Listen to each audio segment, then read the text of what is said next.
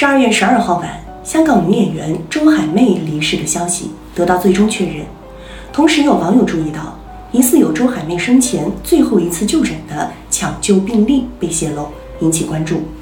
网传图片显示，接诊医院为北京中医医院顺义医院。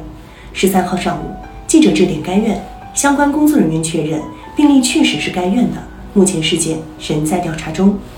还未定性是职工泄露的。还是现场有心人士故意拍摄发到网上，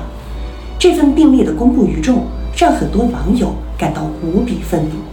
人已经去世了，还这样赤裸地曝光别人隐私，太不道德了。周海媚虽然已经去世，但我国法律，其生前隐私权仍受法律的保护。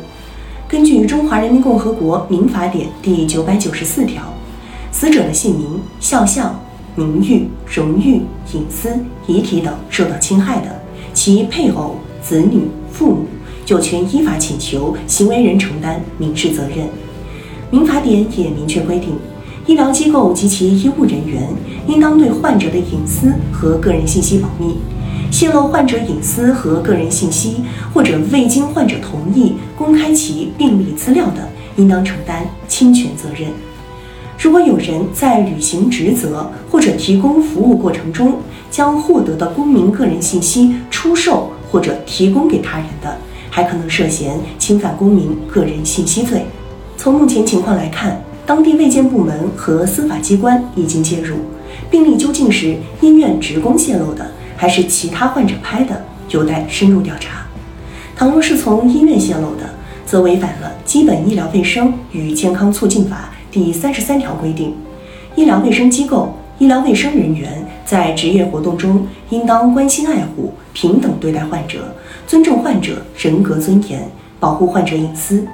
医师法、职业医师法以及护士条例也都规定了不得泄露患者隐私或者个人信息。对违反规定、情节严重的，可责令暂停六个月以上一年以下职业活动，直至吊销医师执业证书。构成犯罪的，依法追究刑事责任，相关责任人将受到法律的严惩。倘若是其他人拍的，也要承担相应的法律责任。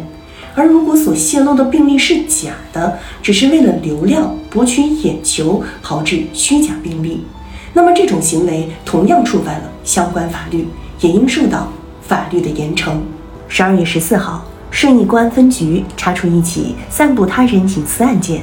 经查，十二月十一号，符某某，男，三十六岁，利用其在顺义区某医院工作的便利，出于炫耀目的，将一名病患的个人病历拍照发至微信群，导致信息扩散，造成恶劣社会影响。目前，顺义公安分局已将符某某依法行政拘留。